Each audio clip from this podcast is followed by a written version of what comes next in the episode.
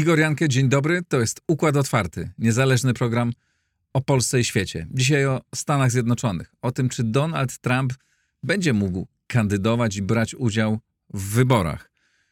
Spróbujemy zanalizować to, co um, decyzję Sądu Najwyższego w Colorado i powiedzieć o tym, co ona praktycznie oznacza. Bardzo serdecznie dziękuję wszystkim patronom. E, dzięki, że byliście przez cały 2023 rok.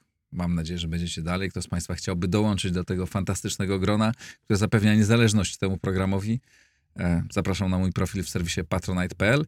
Jeśli Państwa firma chciałaby zostać mecenasem, mecenasom również bardzo dziękuję. Jeśli Państwa firma chciałaby dołączyć do grona mecenasów, zapraszam do bezpośredniego kontaktu. A teraz zaczynamy rozmowę.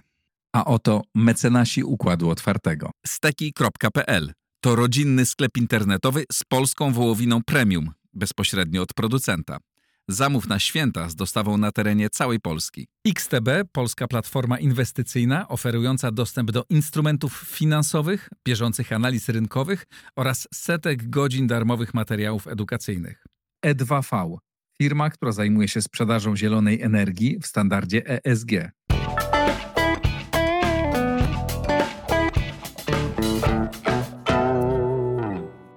Mateusz Piotrowski, Polski Instytut Spraw Międzynarodowych. Dzień dobry. Dzień dobry.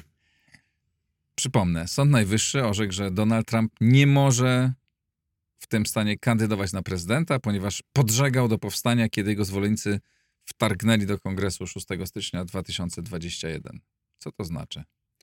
To jest kwestia, tak jak podkreśliłeś, e, kwestia stanowa, prawa stanowego, ale odnosząca się do Konstytucji Federalnej. Stan, e, Sąd Najwyższy stanu Colorado wnioskuje, że w oparciu o 14 poprawkę do Konstytucji, która została wprowadzona tuż po wojnie secesyjnej, e, to jest ważny kontekst kwestii tej zdrady, podżegania do rewolucji, ale oczywiście jak wszystko w amerykańskiej konstytucji ma szersze zastosowanie, takie jak na przykład teraz. E, Sąd Najwyższy wywnioskował w bardzo szerokiej opinii, że Donald Trump podżegał i uczestniczył w rewolucji przeciwko władzy, E, I trzeba podkreślić, ten Sąd Najwyższy nie był pierwszą instancją w tej sprawie. On odwracał, odwracał decyzję niższej instancji, która twierdziła, że owszem, tak, Donald Trump podżegał e, i uczestniczył, e, czy zainicjował ją, ale jako taki nie jest urzędem, jest samą władzą, w związku z czym nie może się zbuntować przeciwko sobie. Sąd Najwyższy zdecydował, że prezydent jednak jest urzędem mimo wszystko, jest władzą, ale też urzędem i może wystąpić przeciwko władzy, bo w tym wypadku wystąpił przeciwko tej nadchodzącej władzy, czy yy, samemu procesowi przekazania władzy pokojowemu. Ale i tutaj ważne, może trochę yy, zbije znaczenia tej decyzji, to nie jest oczywiście końcowy etap, końcowym etapem będzie odwołanie do Sądu Najwyższego Federalnego. To on będzie decydował o tym, jaka jest decyzja, czy Donald Trump w Colorado, a jeżeli tak lub nie, to też w innych stanach, bo ta decyzja Sądu Najwyższego Federalnego będzie już miała szersze zastosowanie, czy może się pojawić na tych kartach, czy nie, albo czy to sekretarze stanu poszczególnych stanów będą decydować, czy może się pojawić, czy nie, czy zastosować tą czternastą poprawkę. Zaraz zapytam cię o to, jakby co się stanie, e, jak to było, gdyby po prostu w Colorado nie mógł kandydować. Ale jeszcze wcześniej, bo oczywiście zwolennicy Trumpa mówią, że ten sąd to sami lewicowcy siedzą, mhm. polityczna decyzja nie oparta na niczym. Na ile to jest twoim zdaniem a, decyzja, znaczy wiadomo, że ona ma ogromny wpływ polityczny, mhm. na ile, ale na ile to jest polityka, a na ile to jest twarda litera prawa. Sami sędziowie zresztą podkreślili e, w wyroku, że podejmują bardzo trudną decyzję, wykraczającą poza wymiar mhm. stanowy i oni jakby rozumieją ciężar tej decyzji, ale ich zadaniem jest przestrzeganie prawa, a ich wykładnia prawa jest taka, e, a nie inna. To, że e, oni tak mówią, to ja to rozumiem, tak, ale tak, jak tak. jest, patrząc z boku okiem analityka, na ile to są sędziowie, którzy jedni jak bardzo są silnie motywowani politycznie, uczestniczą w tym gigantycznym sporze który toczy się w Stanach Zjednoczonych i po prostu są po jednej stronie sporu politycznego, a na ile to jest po prostu byli bezstronni i tak, tak wyszło Kolora Colorado w ogóle jest demokratycznym stanem, w którym republikanie mhm. mają ciężkie życie polityczne. E, ten skład Sądu Najwyższego, Sąd, Sąd Najwyższy w Colorado liczy 7 osób, zawsze zresztą Sąd Najwyższy stanowy też orzeka w pełnym składzie. To nie jest tak, że tylko część składu, zawsze to jest pełen skład, chyba że ktoś się wyłączy w sprawie, ale co do zasady to jest jeden skład. Siódemka tych sędziów to wszyscy są e, sędziowie wybrani przez władze demokratyczne. E, No także nie można im tutaj zarzucić, że to są jacyś centrowcy, czy ktoś tam jest jakimś konserwatywcą. To są konserwatystą. To są sędziowie związani bardziej z partią demokratyczną, może nie politycznie, ale tak ideowo. Sędziowie liberalni, może takich by było lepiej określić, żeby nie dawać im afiliacji e, partyjnej. Ale jednak ten wyrok sądu to jest 4 do 3. Trzech sędziów Mhm. demokratycznych było zdania, e, różne tam były te opinie przeciwne, ale generalnie, że nie powinno się wykluczać Donalda Trumpa tutaj w Colorado. Nie znajdują te przepisy zastosowania, albo właśnie w związku z tym, że to jednak nie jest urząd, tylko władza sama w sobie, albo nie ma faktycznych przesłanek do tego, żeby tą 14 poprawkę w związku z tym rebelią, buntem e, zastosować w przypadku Donalda Trumpa. Mhm. Dobrze, to pogadajmy o tym, jaki będzie dalszy los. Znaczy, wspomniałeś o tym, że, że, że to sąd federalny, ale no dobrze, jakie są szanse na jaką decyzję sądu federalnego, kiedy ta decyzja może zapaść i jaka ona może być? Teraz w ogóle ta decyzja y, sądu stanowego jest wstrzymana do 4 stycznia po to, żeby dać czas na odwołanie się właśnie. Mhm. To, to jest umyślny zabieg. Do 5 stycznia w Colorado trzeba zamknąć zapisy na kartę w prawyborach, które odbędą się 5 marca w trakcie tak zwanego superwtorku. Praktyce więc no, jest jasne, że Sąd Najwyższy Federalny tej decyzji nie rozpatrzy do tego czasu. Apelacja dopiero zostanie złożona. Sąd Najwyższy nie proceduje tak szybko. I tak będzie musiał procedować dość szybko, ale no nie aż tak. Zresztą natrafiamy też na okres świąteczny e, i to nie znajduje wyłączenia w takich sprawach. Tutaj e, przerwa też, też obowiązuje sędziów. E, Spodziewałbym się jednak, że biorąc pod uwagę wagę sprawy, e, znaczy może od podstaw, Donald Trump znajdzie się na karcie.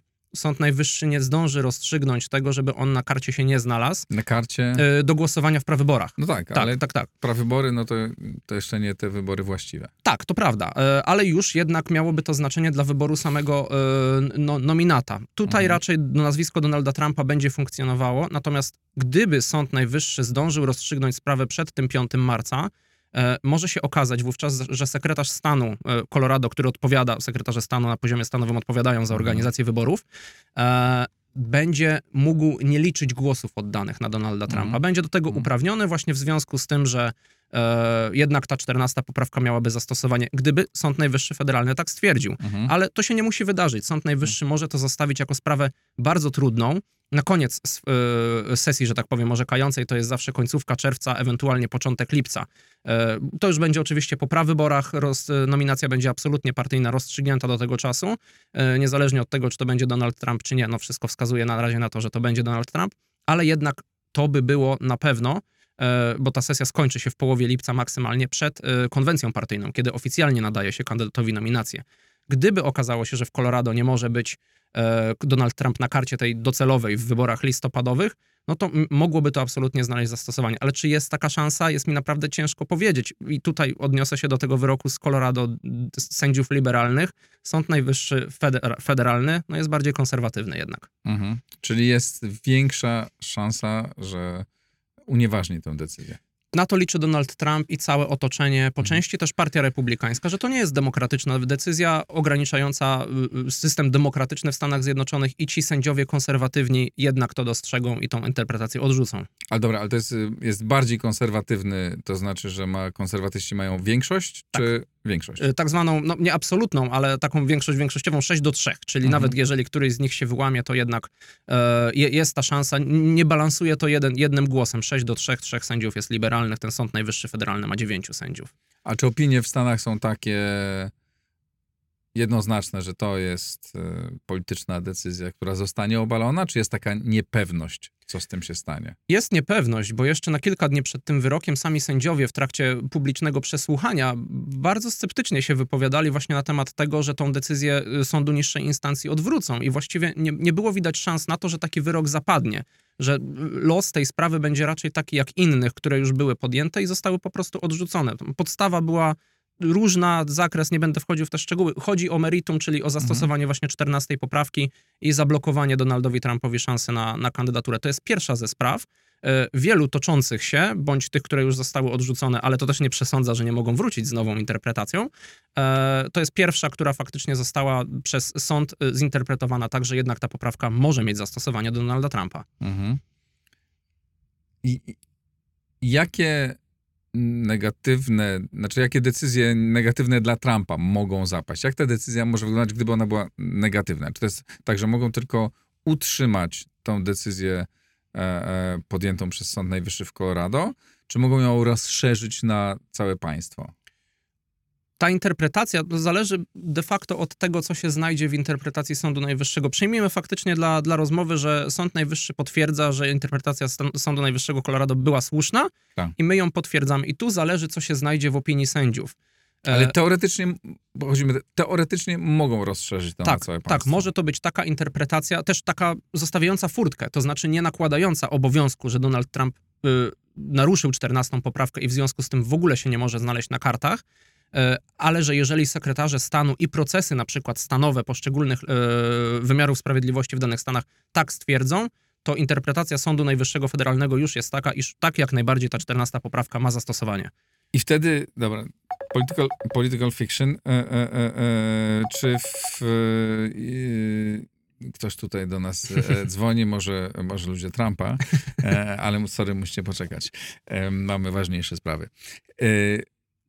Czy gdyby taka decyzja zapadła dotycząca Colorado tylko, ja powiedzmy jeszcze jakiegoś innego Mhm. stanu, to co, wtedy odbywają się, on kandyduje w kilkudziesięciu stanach, a w dwóch albo pięciu nie kandyduje? Tak to się- jest, jest to możliwe? Absolutnie tak.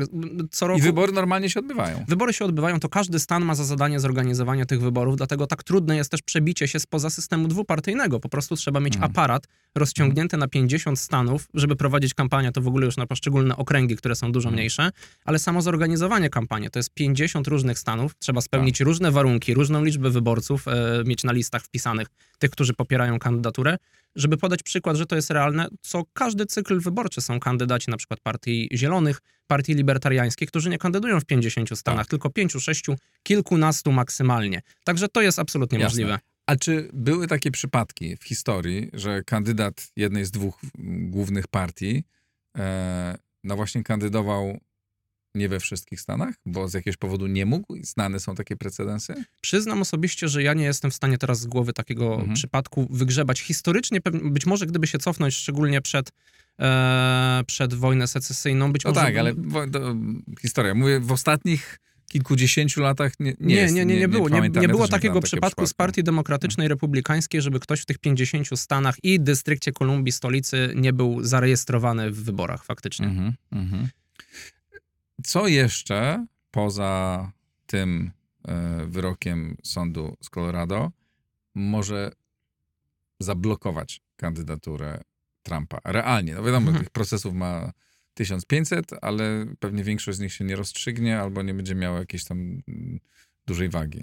Jest z tym problem. Może jeszcze tylko dodam Mhm. odnośnie tego Colorado jedną rzecz. Nawet gdyby Donald Trump się nie pojawił tam na karcie, już to wspomniałem, to jest stan mocno demokratyczny.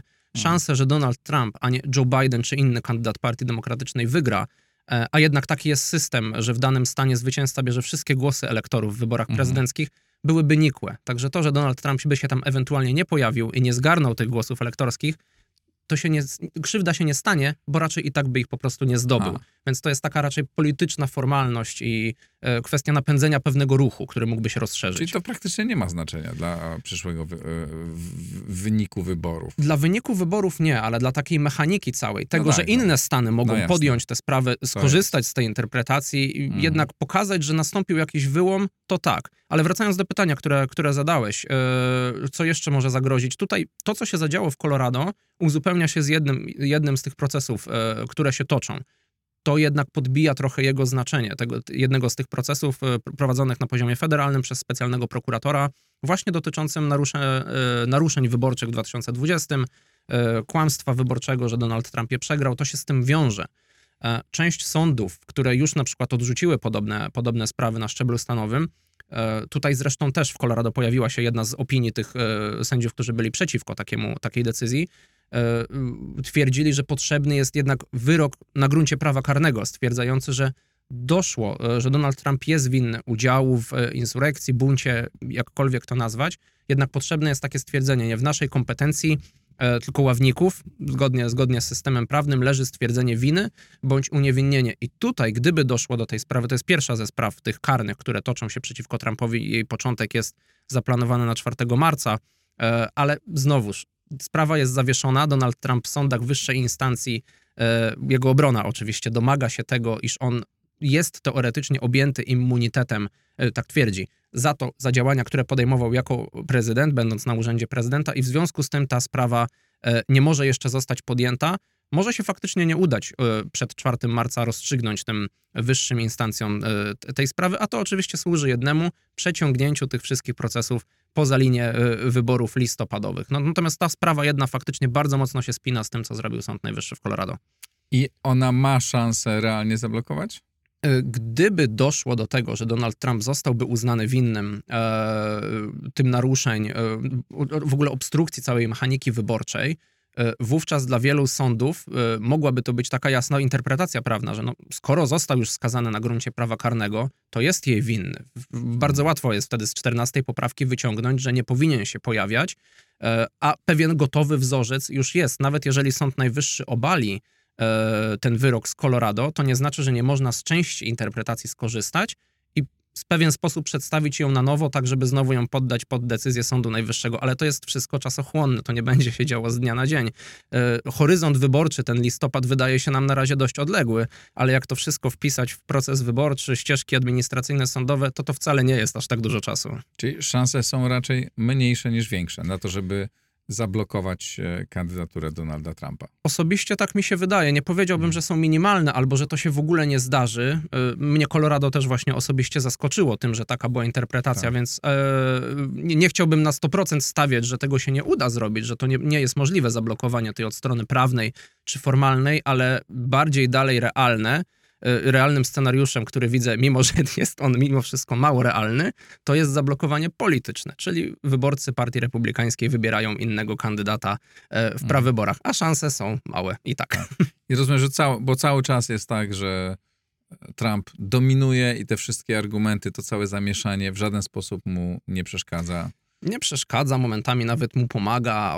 Jeszcze no, czekam na sondaże okresu świątecznego, one mogą się trochę przeciągnąć, ale jestem ciekaw, czy nie zobaczymy pewnej takiej delikatnej oczywiście, ale kolejnej zwyżki o 2-3 punkty procentowe właśnie po tej decyzji e, z Colorado. No, ja skrzynkę mailową miałem już przez sztab Trumpa zasypaną od razu po tym wyroku z Colorado, że trzeba zbierać więcej pieniędzy. System w kolejny inny sposób się na nas zasadza, tutaj oczywiście kontrolowany przez demokratów i Joe Bidena u, u steru, także ja nie zdziwiłbym się, gdyby to był kolejny moment zwyżkowy dla Trumpa, a w prawyborach dalej trwa walka o drugie miejsce między DeSantisem a Nikki Haley, którzy są daleko, daleko za Donaldem Trumpem. I nic nie wskazuje na to, żeby któryś z nich miał, mógł go przeskoczyć. Na ten moment nie. Czy dogonić? Może do, dogonić nawet też bym powiedział, że nie. Dla mnie DeSantis osobiście już ten moment wytraca coraz bardziej jakoś w Nikki Haley jako tej, która stoi w dużej opozycji do Donalda Trumpa. Widzę ewentualną szansę, ale nawet nie na dogonienie, tylko na podgonienie. Jeżeli ona przekroczy w sondażach 20 punktów procentowych, teraz to jest jednak cały czas stale kilkanaście, wyłączając po, pojedyncze stany, ale tak w ogólnokrajowych sondażach, jeżeli udałoby jej się wzbić ponad 20 punktów procentowych poparcia, gdzie Donald Trump ma stale powyżej 50-60, e, to byłby osobiście moim zdaniem sukces dla niej, e, żeby wyszła powyżej 30. Ja na razie tego nie widzę. Musieliby się wycofać wszyscy inni, a Nikki Haley też nie się zaciągnie, że tak powiem, całego elektoratu DeSantisa, na pewno nie zaciągnie elektoratu Ramasłamiego. E, No ciężko by było, że tak powiem, walczyć łeb w łeb, ale polityka jest nieprzewidywalna. E, Różne rzeczy mogą się wydarzyć. Ten proces refleksji w prawyborach i głosowanie jednak stanu po stanie z tygodnia na tydzień też może nas w pewien sposób zaskoczyć. A jak jest po drugiej stronie, co piszą w mailach do ciebie e, e, sztabowcy Bidena czy Partii Demokratycznej? Czy tam jest też jasne, że to będzie Joe Biden, czy, czy jest taki znak zapytania? No, prawybory teoretycznie demokratyczne się odbywają. No praktycznie właściwie nawet, nie, nie teoretycznie. Kandydaci też są, ale tutaj y, spodziewałbym się raczej procesu podobnego, jak był w 2020 w Partii Republikańskiej, gdzie też prawybory formalnie były. Część stanów y, zdecydowała ich po prostu nie organizować i z góry przekazała głosy y, danych delegatów na Donalda Trumpa. Y, urzędującemu prezydentowi raczej się tego nie robi e, i spodziewam się, że jeżeli ktoś nie wycofa jeszcze kandydatury przed rozpoczęciem pierwszych głosowań, co często się dzieje, to po pierwszym, drugim y, to już będzie jednak y, Joe Biden. No, coraz częściej się jednak w kampanii mówi Oczywiście przekaz jest taki, że w Stanach Zjednoczonych jest bardzo dobrze i sytuacja gospodarcza się poprawia i wiele wskaźników to wskazuje, że, że jest lepiej, ale przeciętnemu Amerykaninowi nie żyje się wcale lepiej, jest nadal drogo i to jest główny problem. Ceny, ceny najmu mieszkań, rachunków, codziennej żywności, paliw, to jest po prostu coś, co dotyka Amerykanów i nie do końca udało się tę sytuację poprawić. E, Joe Bidenowi jednak obecną władzę obwiniają za to, że nie jest lepiej, a wydaje im się, że mogłoby być. E, I Joe Biden może nie jest tutaj wymarzonym kandydatem dla wszystkich wyborców Partii Demokratycznej, to zdecydowanie. E, no i coraz częściej mówi się o wieku Joe Bidena. Oczywiście mówiło się o nim w negatywnym kontekście takiego oczerniania z drugiej strony, że Joe Biden się nie nadaje, że jest za stary, ale coraz częściej to jest próba do nakłonienia takiej merytorycznej debaty, że Joe Biden naprawdę nie jest w kwiecie wieku, jest najstarszym urzędującym prezydentem i trzeba podjąć też taką poważną rozmowę na temat tego, co by było gdyby, co się może wydarzyć, bo może się wydarzyć absolutnie wszystko w wieku 81 lat i trzeba brać różne scenariusze. Wyborcy chcieliby też wiedzieć, co się wówczas wydarzy, jakie są alternatywy, czy to jest Kamala Harris, która jest mniej popularna jeszcze niż Joe Biden w, w demokratycznym elektoracie. Choć... A ona dalej będzie jego kandydatką na wiceprezydenta? To jest z automatu tak zwykle się robi? Y, zwykle się tak robi, to się może zmienić, mhm. ale przekaz kampanijny jest taki, że to jest duet Biden-Harris, to jest administracja Bidena i Harris, wszystko jest tak ujmowane, że y, Zresztą już pytany był o to, y, pytana rzeczniczka Białego Domu, różni przedstawiciele administracji przekaz jest taki, że y, to było tak pewnie przedstawiane, że to będzie Kamala Harris dalej, e, że gdyby z tego zrezygnowano, to byłaby bardzo duża dla niej potwarz, e, ale mhm. też po prostu pewne oszukanie swoich wyborców, nawet gdyby dużą grupę to zadowoliło. A jaka jest szansa, że Joe Biden po to chociażby, żeby pokazać, że jest twardy, dowozi, że udaje mu się e, jednak doprowadzić do tego, że pomoc do Ukrainy będzie a kontynuowała, kontynuowana, B zwiększona i czy to w ogóle będzie miało dla niego jakie, znaczy jakiekolwiek, jakieś tak, ale czy będzie to miało poważne znaczenie? Jestem naprawdę ciekaw tego, jak ta kampania będzie pod tym kątem przebiegać. Teraz w krótkim terminie, jeżeli chodzi o styczeń, kiedy wrócą negocjacje nad tym pakietem pomocowym, problem jest też taki, że one przez to, że nie zostały uzgodnione w grudniu, to ponownie wpiszą się w debatę o całym budżecie. Mhm. Budżet obronny został już przyjęty i tutaj to jest pewien problem. Wybito najpierw tą pomoc ukraińską, potem doszedł do tego Izrael. To mogła być część budżetu obronnego. Zdecydowano się to wybić. Budżet obronny w międzyczasie uzgodniono i został już przyjęty przez obie izby, podpisany przez prezydenta. I został pakiet ten pomocowy, który będzie jednak wchodził w jakieś dyskusje z innymi ustawami budżetowymi, by osiągnąć większe ustępstwa. Mam jednak nadzieję, że skoro Joe Biden i jego administracja bardzo na poważnie włączyli się w te negocjacje, bo tam głównym, jednym z głównych negocjatorów jest teraz sekretarz bezpieczeństwa wewnętrznego odpowiadający za, za kwestie migracji, właśnie ochronę granic, to, że to się uda zrobić w pierwszej połowie stycznia, ten pakiet przyjąć, Długoterminowo mam odrobinę obawy, to znaczy patrząc na choćby lipiec, szczyt NATO w Waszyngtonie e, i, i dalej, jeżeli chodzi o planowanie na przykład już pakietu pomocowego na kolejną prezydenturę, niezależnie czy to będzie prezydentura Joe Bidena, czy Donalda Trumpa, czy jeszcze kogoś innego, ale żeby kongres już przyjął takie środki e, zawczasu, by właśnie nimi dysponować. Zresztą rok fiskalny kończy się we wrześniu, więc absolutnie do końca prezydentury jeszcze jest na to czas. E, to mam obawy, czy są dwa podejścia, które dostrzegam, które są możliwe. Jedne jest odważne, które dla mnie to jest takie 20%, czyli chęć pozostawienia po sobie jakiegoś e, dużego dziedzictwa, niezależnie od tego, czy wybory się wygra, czy przegra, ale zapisanie się w pewien sposób na kartach historii takiej polityki zagranicznej bardziej niż polityki ściśle amerykańskiej i próba zrobienia czegoś więcej, czyli właśnie przyspieszenia dostaw, być może zabezpieczenia takiego kilkuletniego pakietu, pakietu wielomiliardowego. Teraz kilkuletni pakiet funkcjonuje, ale to jest 300 milionów dolarów rocznie i tak było w czasie pokoju. Z perspektywy prowadzenia wojny to są żadne pieniądze. To jest jedna transza pomocy Stanów Zjednoczonych średnio, e, która, która wcześniej starczała na rok i to dalej funkcjonuje. I drugie podejście, spokojne, obawiające się o to, co zrobi druga strona w wyborach, a Donald Trump skrytykuje każdą decyzję przychylną tak. dla Ukrainy mhm. czy NATO, tego się niestety obawiam, że tutaj będą te oczekiwania bardzo wyciszane. Ale czy te pieniądze, które mają być zdecydowane albo nie w styczniu, to mhm. one są na jak długo? Jak ten, ten, pakiet 50 miliardów, tak? To jest łącznie tam 60 miliardów, 40, 60 45 tak. e, pomocy militarnej, przy czym znowuż w tych 45 mieszczą się też środki na amerykańskie siły zbrojne, na operacje logistyczne, cały ten mhm. przerzut i na ponowne zamówienia dla własnego przemysłu zbrojeniowego. Znowu podano mylącą liczbę, a potem republikanie mówią, że wydajemy na Ukrainę tyle i tyle. No nie, pewnie połowa tego wyjdzie, pójdzie Tak. na Ukrainę, a połowa wróci e, A do na amerykańskiej jaki gospodarki. Na jaki czas? Wydaje mi się, że na rok, patrząc na Mhm. tempo obe, obecnej administracji, to by się dało wydać szybciej. Patrząc na to, co mówią na przykład republikanie w Izbie Reprezentantów, e, przewodniczący Komisji Izby Spraw Zagranicznych, Sił Zbrojnych i Wywiadu wydali taki wspólny raport, raport nazwany Plan dla zwycięstwa Ukrainy. I oni tam dość jasno piszą, co, co powinno zostać osiągnięte, jaka powinna być polityka amerykańska. Trochę w kontrze do tego, że Joe Biden nie przedstawił jego administracja takiego planu, takiej wizji, a tak długo jak to konieczne, czy tak długo jak to, jak to możliwe wsparcie, to nie jest już żaden plan po prawie dwóch latach trwania wojny, to jest no, nic nieznaczące słowo i potrzebne są jakieś szczegóły, e, to dałoby się ten pakiet e, zgodnie z wizją republikanów wydać szybciej. Oni tam krytykują Joe Bidena, że wstrzymywano decyzję o przekazaniu czołgów, HIMARSów, Patriotów, teraz tych Atakomsów, F-16 też mogłyby już do Ukrainy trafić. Także jest też to tak w kontrze do głosów, które się pojawiają, że są republikanie niechętni. Tak, są, ale jest też bardzo duża grupa taka, która chciałaby to zrobić szybciej i lepiej. Jak oceniasz szansę na to, żeby, żeby ta pomoc e, była kontynuowana i żeby ten wieloletni pakiet został przyznany?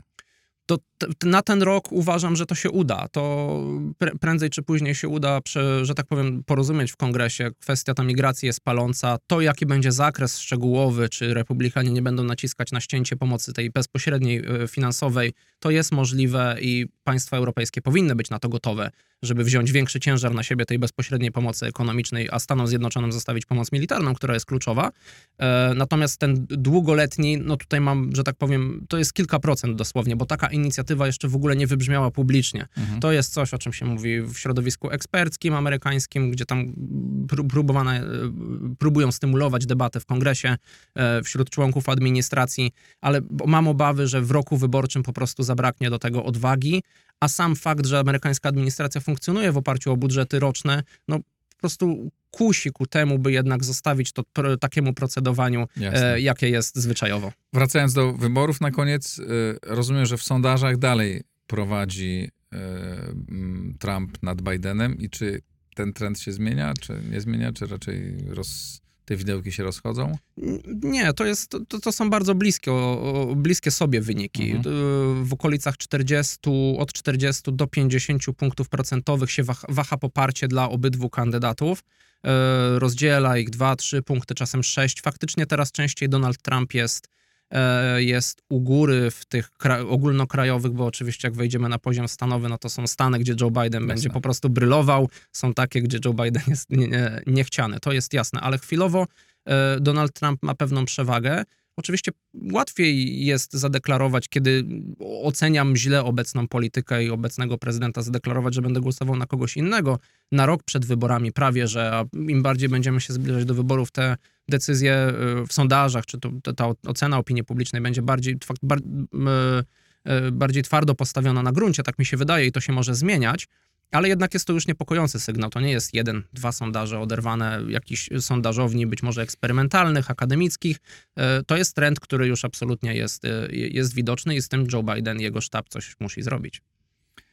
Bardzo Ci dziękuję. Mateusz Piotrowski, Polski Instytut Spraw Międzynarodowych. Dzięki serdecznie. Dziękuję uprzejmie. To wszystko na dzisiaj. Bardzo dziękuję. Pozdrawiam Państwa. Zapraszam na następne rozmowy.